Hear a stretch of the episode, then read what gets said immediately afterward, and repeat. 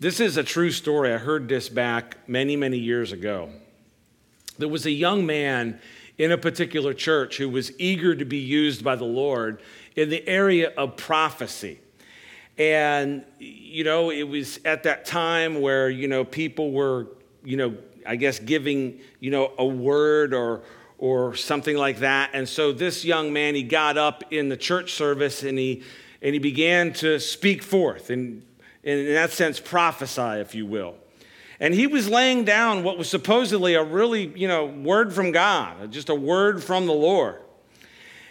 After a couple minutes, his conscience got the best of him, and he immediately blurted out, "Oh man, I'm in the flesh." And then he sat down. For the believer, we have the desire to walk in the Spirit, to be in the Spirit, to be used in the Holy Spirit. Amen? But there are times, sometimes we get into the flesh. We step out of the realm of the Spirit and we get, as the Bible would tell us, as the New Testament would teach us, we walk according to the flesh in that moment. Getting in the flesh, according to the Apostle Paul in the New Testament, is the attempt to do anything that is spiritual and of the Spirit, of faith, and thinking and acting and performing in a fleshly way to carry it out. To be in the flesh, or to get in the flesh, is really against the Spirit. And you can read that section of Galatians 5 where Paul really kind of lays that out and outlines it.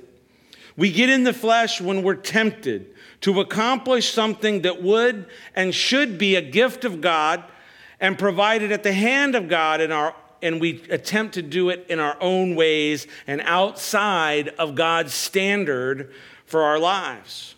Tonight we're going to take a look at the time when Sarah, Abram's wife, and Abram himself get in the flesh. They try to accomplish God's will outside of his plan, outside of his standard. They try to help God out in doing what he said he was going to do.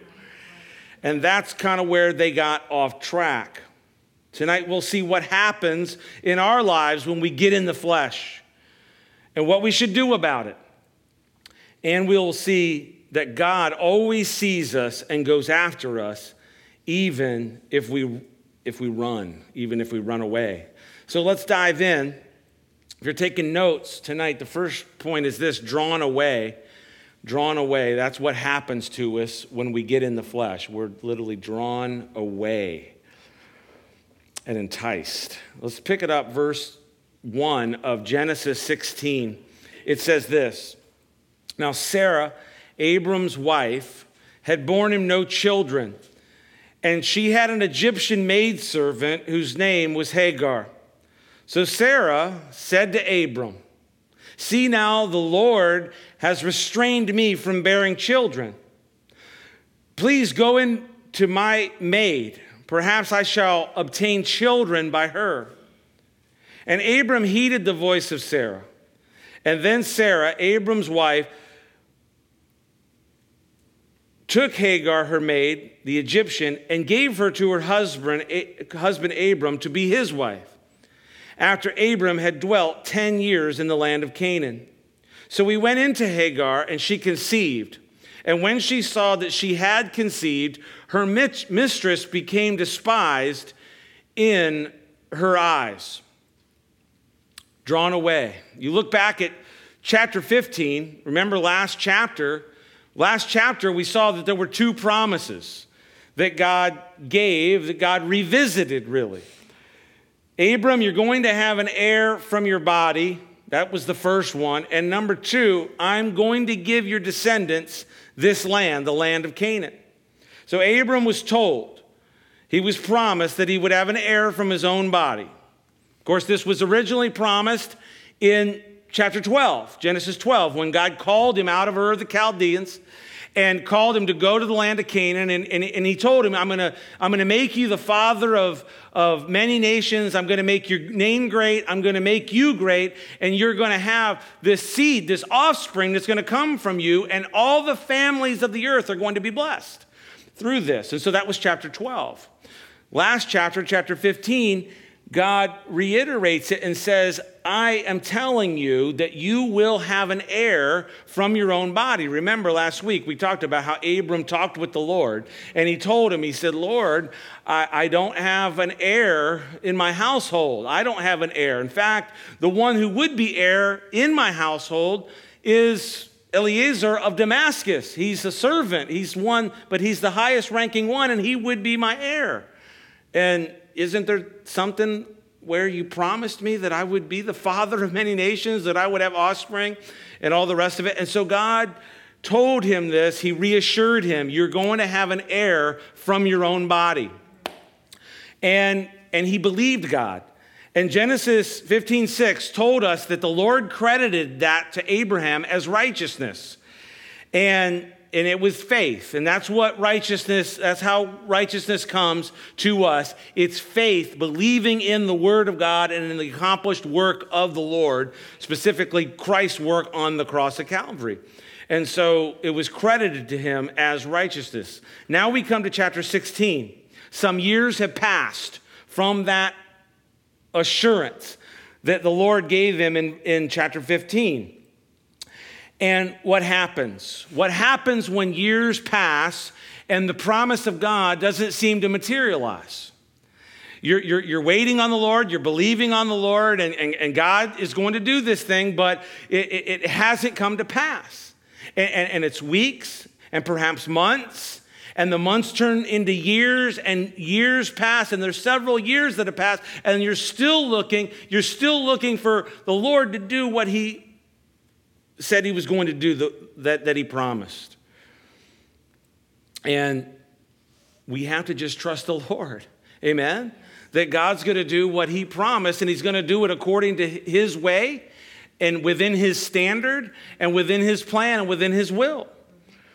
But Sarah got to thinking about this situation.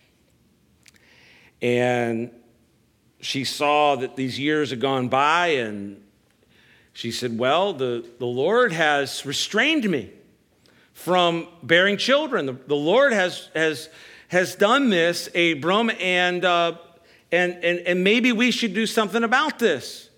Maybe we should get involved. Maybe we should help this come to pass.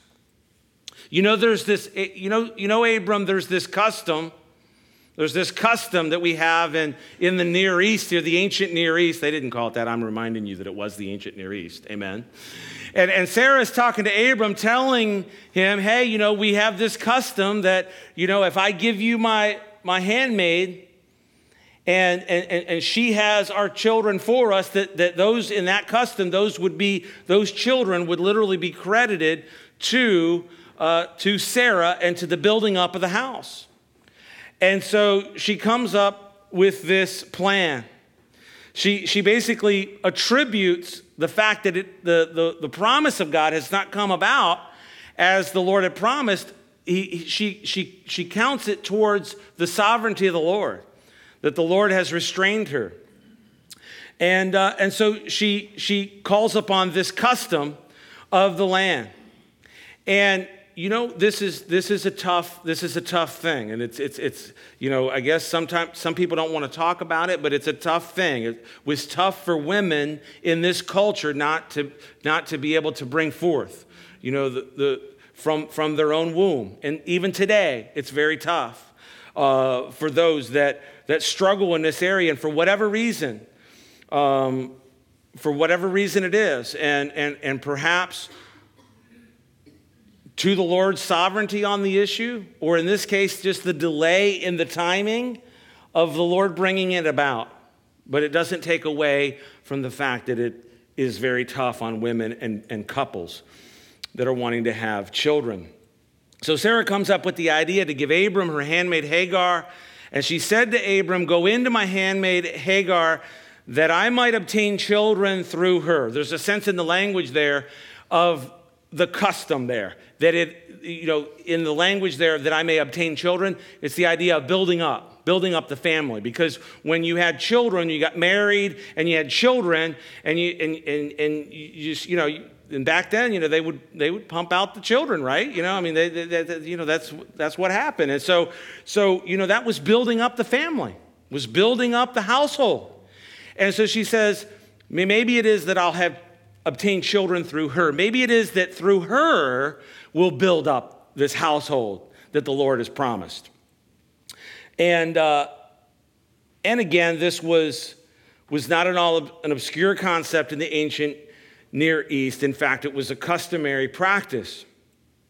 The barren wife would give to her husband her handmaid that she might build up a family through her.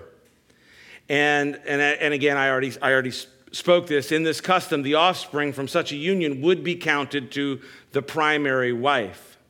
So there was nothing wrong with it, nothing wrong with the suggestion in terms of the customs of their time. Hear me very specifically on that.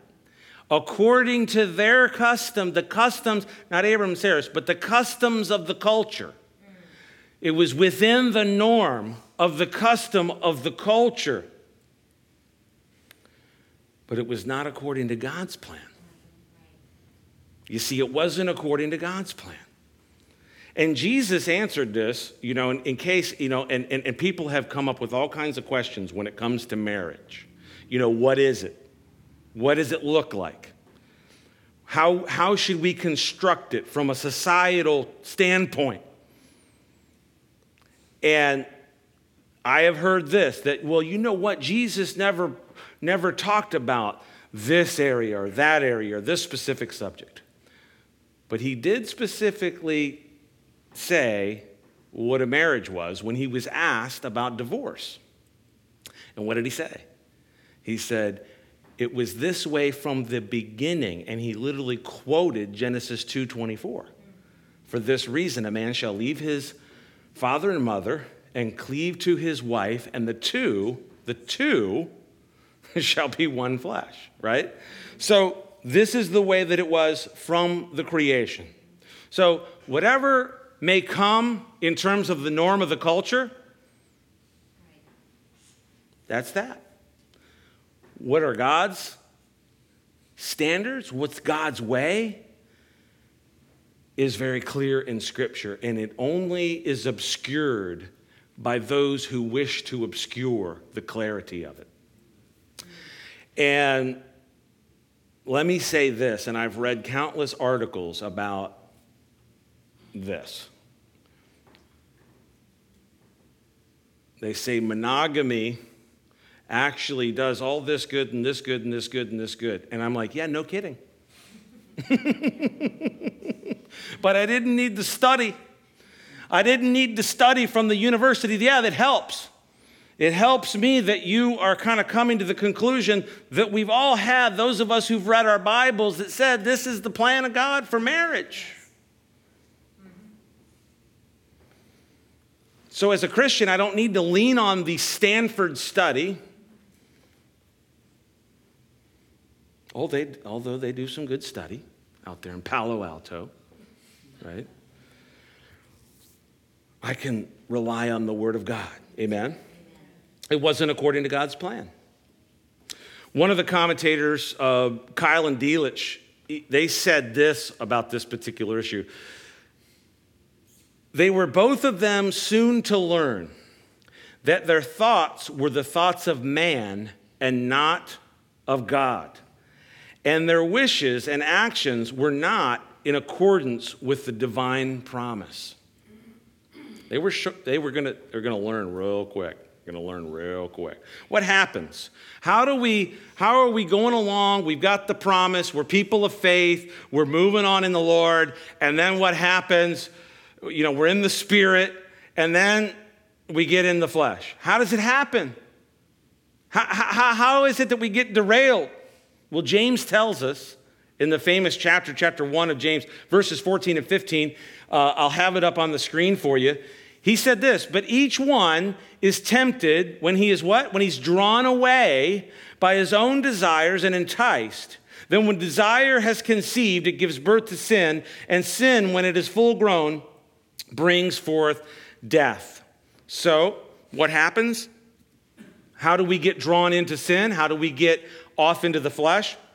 When we're enticed, when we're drawn away by our own desires and we give into those desires, and we seek to fulfill those desires outside of the plan and the will of God. And that's a really great definition of sin. When we seek to fulfill the desires, and there's a lot of God-given desires that we have. Amen? You have a God-given desire, perhaps to be married someday, single person out there. You have a desire. That's a good desire. It's a good thing. In fact, the Bible tells us that he who finds a wife finds a good thing. Amen? And so that's good. But there's a way to do that, and there's a plan, and you've got to submit yourself to the will and to the plan and not be enticed and drawn away by your own desires to fulfill that longing that you have in a way that is not according to the plan of God. We have to be careful, even if it's someone else we know that gives us the advice to do the thing. That's exactly what this situation was. Perhaps Abram's defenses were down. It wasn't like somebody else over in tent 42 over there in his grand complex of however many people. Remember, there were 318 men trained with a particular set of skills. It wasn't as if it was somebody over there. It was his own wife who said, Abram, hey, we need to, this is a good idea. And of course, Abram at that point is like, he's not given any pushback, right? There's no pushback from Abram. There's no, the Lord, we've met a couple times and he said these things and he assured me. I mean, I saw the smoking oven. I saw the blazing torch. I saw him walk in between. I saw him promise. I saw him say, he said this stuff to me face to face. He assured me. No, you don't have any of that. We don't have any of it recorded. He says, okay. Now, I thought about this, actually. And I thought about how I have a lot of great respect for the men and women whose names are in the Bible, Not all of them. There's a couple people that I don't have respect for, One of them, I bring up a lot, Alexander the Coppersmith. Right? Remember, that's the one where Paul, at the end of one of his letters, he says, yeah, this guy, he did me a lot of harm. So I don't respect that guy. But most of the other people that I see, especially those that followed the Lord, especially those in the hall of faith in Hebrews chapter 11, I have a lot of respect. But I don't know that I envy that all these specific details of their lives are all printed out for the whole world to read. If anybody cares to pick up a Bible and read all the salacious details of this conversation between Sarah and Abram, and why don't you take my handmaid and let's get this going, and what? I don't necessarily envy that. But I do praise the Lord that for those of us who are of faith, that all of our sins have been covered and cleansed, and love covers a multitude of sins. Amen? So I'm thankful for that. Matthew Henry, in his commentary, said this about receiving the advice from someone that's close to you. He said, the temptation is most dangerous when it is sent by a hand that is least suspected. It is our wisdom, therefore, to consider not so much who speaks as to what is spoken. So in other words, I think what he's getting at is sometimes we can just look, this so-and-so's telling me this, so this must be like good advice. And what Matthew Henry's saying, whoa, let's take a look. Let's consider what this person is saying and look into it from that standpoint. So how does this go over? This plan of action that they do. Of course, Sarah gives Hagar, her handmaid, to Abram, and he goes into her, and basically it says, he takes her into his embrace. And so, we understand what's happening there. And so this is what happens. And she conceives. And how does it go over? Well, it goes south real quick. It goes south really, really quick, and it becomes clear that Abram and Sarah got in the flesh. Look at verse 4. So he went into Hagar, and she conceived, and when she saw that she had conceived, her mistress became despised in her eyes. Who's this? So he went into Hagar and she conceived. Hagar conceived. And when Hagar saw that she had conceived, her mistress, Sarah, became despised in her eyes. In other words, when she became pregnant by Abram, she immediately became elevated in her own mind, in her own heart, in her own eyes, and she began to look down on the mother of the woman of the home, and began to despise her. And so, as you can see, this goes really, really bad.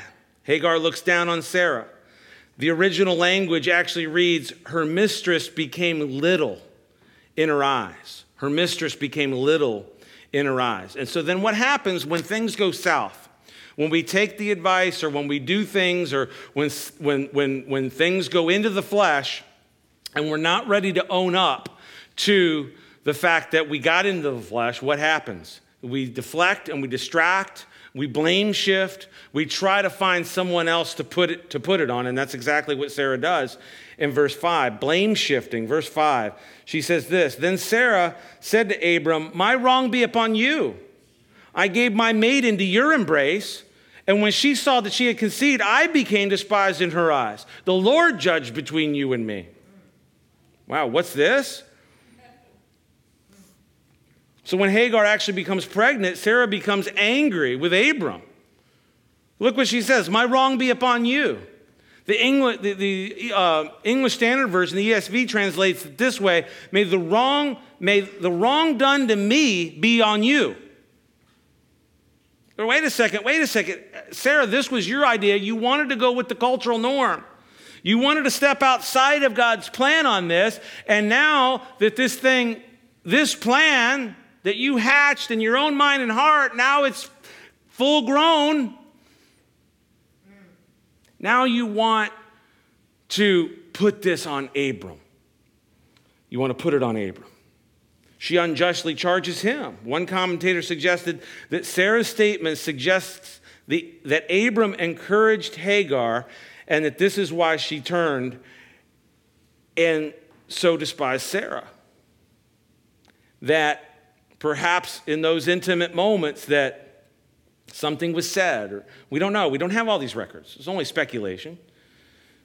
But you know how this type of thing could go and how it could escalate.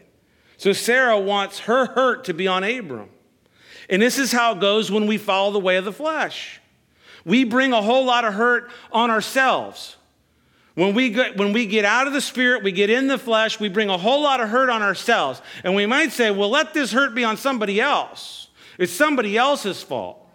Somebody else did this. Somebody else led me this straight. And, it takes me back to the garden, really. Why'd you do this? Why'd you eat this, Adam? Well, the woman that you gave me, she gave it to me and I ate.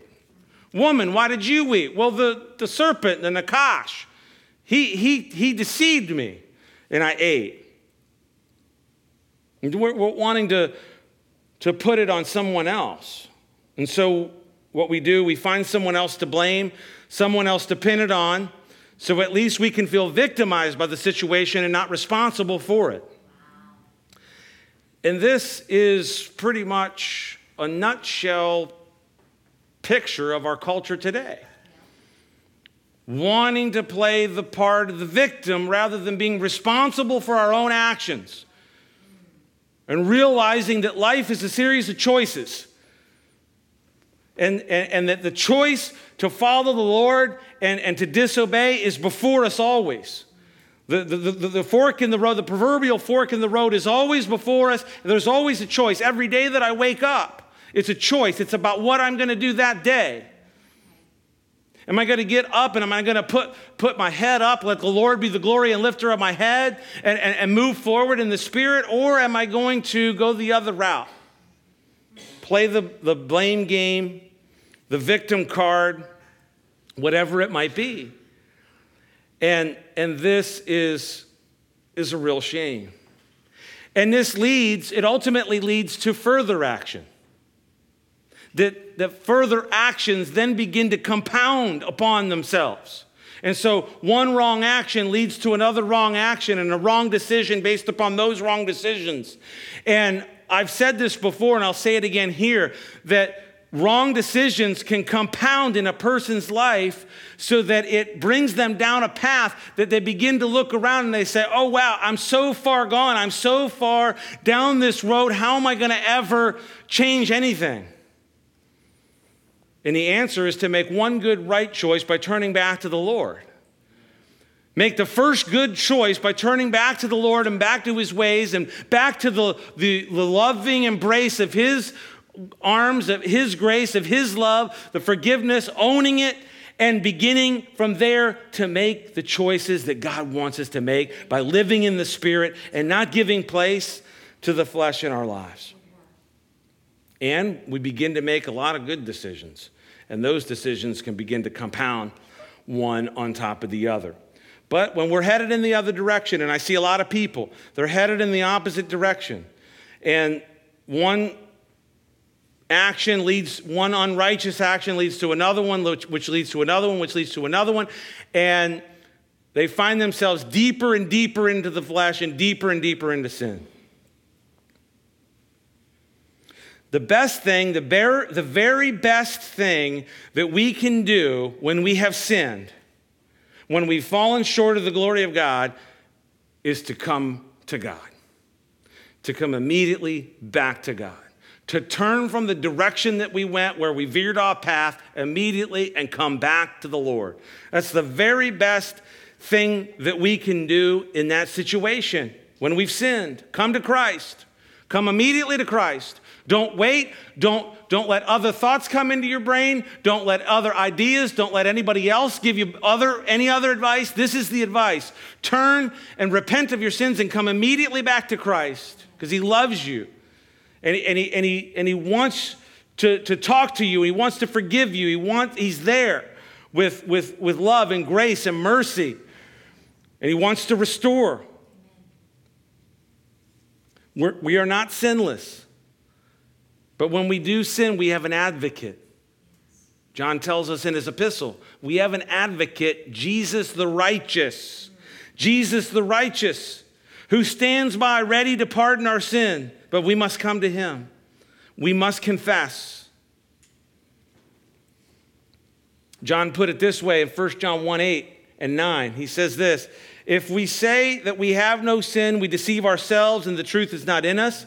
If we confess our sins, he's faithful and just to forgive us our sins and to cleanse us from all unrighteousness. Christian, if you don't have this verse memorized, 1 John 1:9, I think you all should. This should be one of your very favorite verses as a Christian because it talks about the Lord's willingness to forgive sin for those who come to him and confess. Now, what does it mean to confess? Confessing is not really verbalizing your sin to God, although that may be a part of it. People think, oh, well, just verbalize your sin to God. That may be a part of it, but confession in the Bible is really agreement. The idea of the word in the Bible of confession is really agreement. So when we confess our sin to God, what we're really doing is we are coming into agreement with his evaluation of our conduct and our circumstance. We agree. We confess, Lord. Lord, I agree with you. What I did was bad. I sinned. I fell short of the glory, Lord. I agree with you. It's the type of thing where you're not totally in agreement and you're just trying to verbalize stuff. It's like getting through some type of a verbal checklist, and like if somebody hears this and somebody be on a screen somewhere and, you know, forgives you or whatever, then you're forgiven. No, that's not how it works. How it works is if we genuinely confess our sin before God, if we agree with God. And there's a moment in time when you realize that you've fallen short of the glory of God and you know it. And the Lord is come out to meet you. and maybe you've been still walking the other direction. But you're grappling with it. And you know, and there's that moment in time when you ascend to that idea that says, Lord, you're right. I agree with you. I was wrong. I sinned against you. You know, you read the 51st Psalm, which is the psalm that David wrote after the sin with Bathsheba. And there's a lot of confession in that. It's, I was wrong. I sinned against you, Lord. I sinned against you, Lord. I agree. And this is what it means to confess. And if we confess our sins, what does John say? He's faithful and just to forgive us our sins and to cleanse us from all unrighteousness. And this is what we need to remember, Christian. We need to remember this. In fact, if you haven't committed this verse of Scripture to memory, that's your homework. Amen, for the week. 1 John 1:9. That's your U-turn verse to head straight back to the Lord when you've fallen, when you've blown it, when you've got off the track, when you've gotten the flesh. We need to hold on to this and keep it in our minds. Now, this particular thing that happened of the conception of this son, this baby that's going to be born from this union, this getting in the flesh has perhaps had repercussions unlike any other sin, save the sin in the garden of eating from the tree that they were restricted not to eat of. This sin has created another lineage that are really brothers of the promised people of God, but they're literally standing outside and against. And even to this day, what we're talking about tonight in Genesis 16 is one of the main issues of global tension in the Middle East, as the sons of Ishmael and the sons of Isaac are against one another. And we see this. And they say, you know, and every leader comes and they're going, oh, well, this person's going to solve it, and this person's going to solve it. This thing can't be solved by human wisdom, amen? This thing is so tangled all the way back here to Genesis 16 that no one can unravel it. There's one actually that's going to unravel it officially, amen? And he's coming. He's coming again. And he's going to unravel it. So she says, so she blames this on Abram, and Abram says, well, you know, she's in your hand to do what you want to do with her. And so Sarah goes back to Hagar and deals harshly with her, and the text tells us that that Hagar runs out of the house. Sarah goes back and is very harsh, and I don't know, you know, it was one of those, you know, a cat fight, I guess? I don't know. No, I'm just kidding. But anyways, it went down, and Hagar runs, and the ESV says it this way: then Sarah dealt harshly with her, and she fled from her. She ran out of the house. But the Lord goes after the wayward son, the wayward daughter. Let's pick it up. Verse 7, it says this: now the angel of the Lord found her by a spring of water in the wilderness, by the spring on the way to Shur. And he said, Hagar, Sarah's maid, where have you come from? And where are you going? And she said, I am fleeing from the presence of my mistress, Sarah. Then the angel of the Lord said to her, return to your mistress and submit to her. Submit yourself under her hand. Then the angel of the Lord said to her, I will multiply your descendants exceedingly, so that they shall not be counted for multitude. And the angel of the Lord said to her, behold, you are with child, and you shall bear a son, and you shall call his name Ishmael, because the Lord has heard your affliction. And he shall be a wild man, he shall be against every man, and every man's hand against him, and he shall dwell in the presence of all his brothers. So the Lord goes after the wayward. So Sarah deals harshly with Hagar. She flees out. She's not going to stand for it. She's not going to sit there and take the harsh treatment. So where does she run? She runs out of the house, and she runs on the way to Shur, on the way back to Egypt. She's going to go back to Egypt. And she runs from the household, running back to Egypt where she was from. And this text tells us that the angel of the Lord goes out after her. Now, we have talked a little bit about the angel of the Lord as we've gone through Genesis, but here actually is the first time that this is mentioned in Scripture specifically. And we've talked about the reference of the angel of the Lord and brought that back into what were other theophanies of God prior to this text. But here we have the first time the phrase, the angel of the Lord, appears in Scripture. Now, many are thrown off because you say the word angel, and then you say, oh, well, it's an angel, and it's not the Lord. It's an angel of the Lord, or the angel of the Lord. And one of the things that you'll see in Scripture is that an angel of the Lord, if it is an angel, it's not going to receive worship. It will reject worship. And you see this all the way through the Bible, where those that may try to fall prostrate before an angel, and they will be quickly told, do not do this. I'm an angel. I'm a messenger sent. But the angel of the Lord does not reject worship. And so this is a messenger of another kind, the angel of Yahweh. He does not reject worship, and this is none other than the second person of the Trinity. This is literally Christ, pre the incarnation into human form. This is in some type of a spiritual form, perhaps the spiritual form that of those who are of the other realm, what we would call the spirit world. See, most people think of the spirit. As a Christian, I want to encourage you to stop thinking of the spirit world as some type of a kind of a mystical, gaseous world where just no.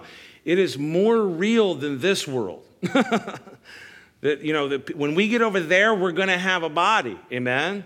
The Lord told us we're going to have a new body. He has a new body. He came back on the other side of the resurrection, and what did he do? He was in bodily form, but he walked through walls. So it was a body of another form, of the unseen realm, a body of the unseen realm. Okay, we don't see it, but it's something else. And so we have to understand that. So what we have here literally is Jesus going out after Hagar. And I think as a believer, as a Christian, you have to love this, because what you see is the Lord going out after this one that is running from the household of faith. Abram is representative of the household of faith at this point. And here you have one running out, fleeing out of the household. And you have the Lord running out and tracking her down. Amen? And what does it show? It shows us the heart of the true shepherd. That the Lord is our shepherd. The Lord is our shepherd, and he goes out after us. He went out after Adam and Eve, after they fell, after they disobeyed, after they ate the fruit that they were told not to eat. He went out after them, right? He went walking in the cool of the garden and tracked them down. Hey, where are you? Well, we hid because we were naked. It shows the heart of the true shepherd, because the true shepherd goes out after his people. Jesus talked about the true shepherd that would leave the 99 sheep in the pen and go out to find the one lost sheep. And this is the heart of the Lord that he has for every person, that he would go out, that he would track you down. I talked about this. If you want to go back and listen to that message from Genesis 3. It's called The Hound of Heaven. I called it that because that's the title of the first chapter of my book, where I talk about how Christianity is about how God went after you. You didn't go after God. I mean, back in the 70s, and I remember this because I was a little kid and I paid attention to at least some stuff back in the 70s, right? And I remember this, there was these people, the Christians, that would put these bumper stickers on their car that says, I found it, right? You remember? Anybody remember I found it bumper sticker? Seriously, there's a couple people here that actually remember what I'm talking about. The reality is you didn't find it. The Lord found you. The Lord tracked you down. He's the hound of heaven. He came with unhurried chase. He came with an unperturbed pace. And his feet, he came after you because he desires you to come home. He desires you to come back to the household of faith. He desires you to come back to that which he had planned for Adam, that you would be and conduct your life as the image of God in the world. And so he wants to call you back home. Back home. And the Lord asks her, what are you doing? Where are you going?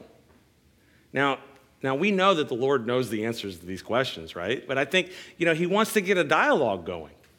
Just like, what I'm reminded of when Jesus met the woman at the well, and here he is having this discussion with this woman, the Samaritan woman, right? And they're just having a dialogue.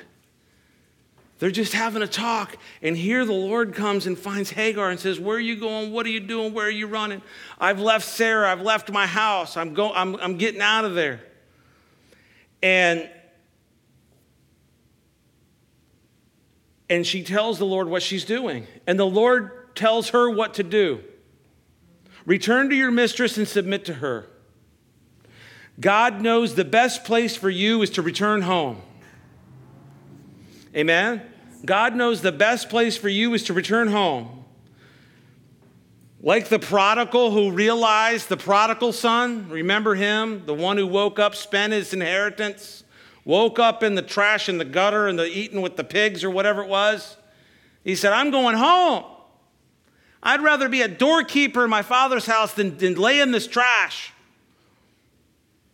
And he gets up and he goes home. And what does he find when he comes? He probably had in his mind, okay, look, I'm going to talk to Dad. I'll just tell him, look, Dad, I blew it. I sinned. I'll just give me the worst job in the house. I'll take care of it. And what does the father do? He ran. He ran to him. He dropped everything and he ran. And it says he threw himself on him. The passion of the Lord. For you, we sang it tonight. You're my passion. You're my passion. No, he's your passion. You're his passion. Amen? You're his passion.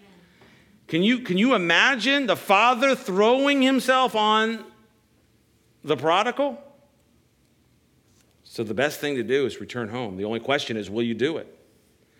Now the Lord tells her that her seed would be multiplied, but also that he would be around his brothers, that he would dwell against his brothers, that he would dwell in the presence of his brothers, but against his brothers. And that's kind of a prophecy not only of Ishmael, but of the seed of Ishmael that would grow up and kind of grow in kind of this antagonism to the seed of Isaac. And we see this, what the Lord said there in those few verses about Ishmael, that it has been fulfilled and is being fulfilled right up to this very moment.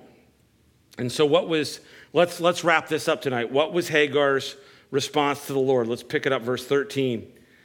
Then she called the name of the Lord who spoke to her, you are the God who sees. For she said, have I also here seen him who sees me? Therefore the well was called Beer Lahai Roy. Observe it, it is between Kadesh and Bered. So Hagar bore Abram's son, and Abram named his son, whom Hagar bore, Ishmael. Abram was 86 years old when Hagar bore Ishmael to Abram. What was Hagar's response to the Lord? It was the voice of faith. Hagar gives a name to the Lord. She says, you are Lahai Roy. Lahai Roy. She literally says, she kind of gives the Lord a name. And when you think about the name of God, what is the name of God? Huh? I am, right? I am. He is who he is. I am who I am.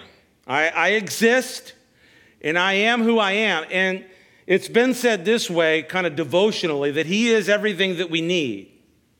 And when we discover him to be that which we actually needed, that's his name. And that's why the names of God, I mean, if you were to list them, I mean, he's all these things. He's a shelter. He's a healer. He's a refuge. He's a strong tower. He's almighty. And the list goes on and on and on and on and on. He is I am. And she says, you are El Roy. Hagar calls him El Roy.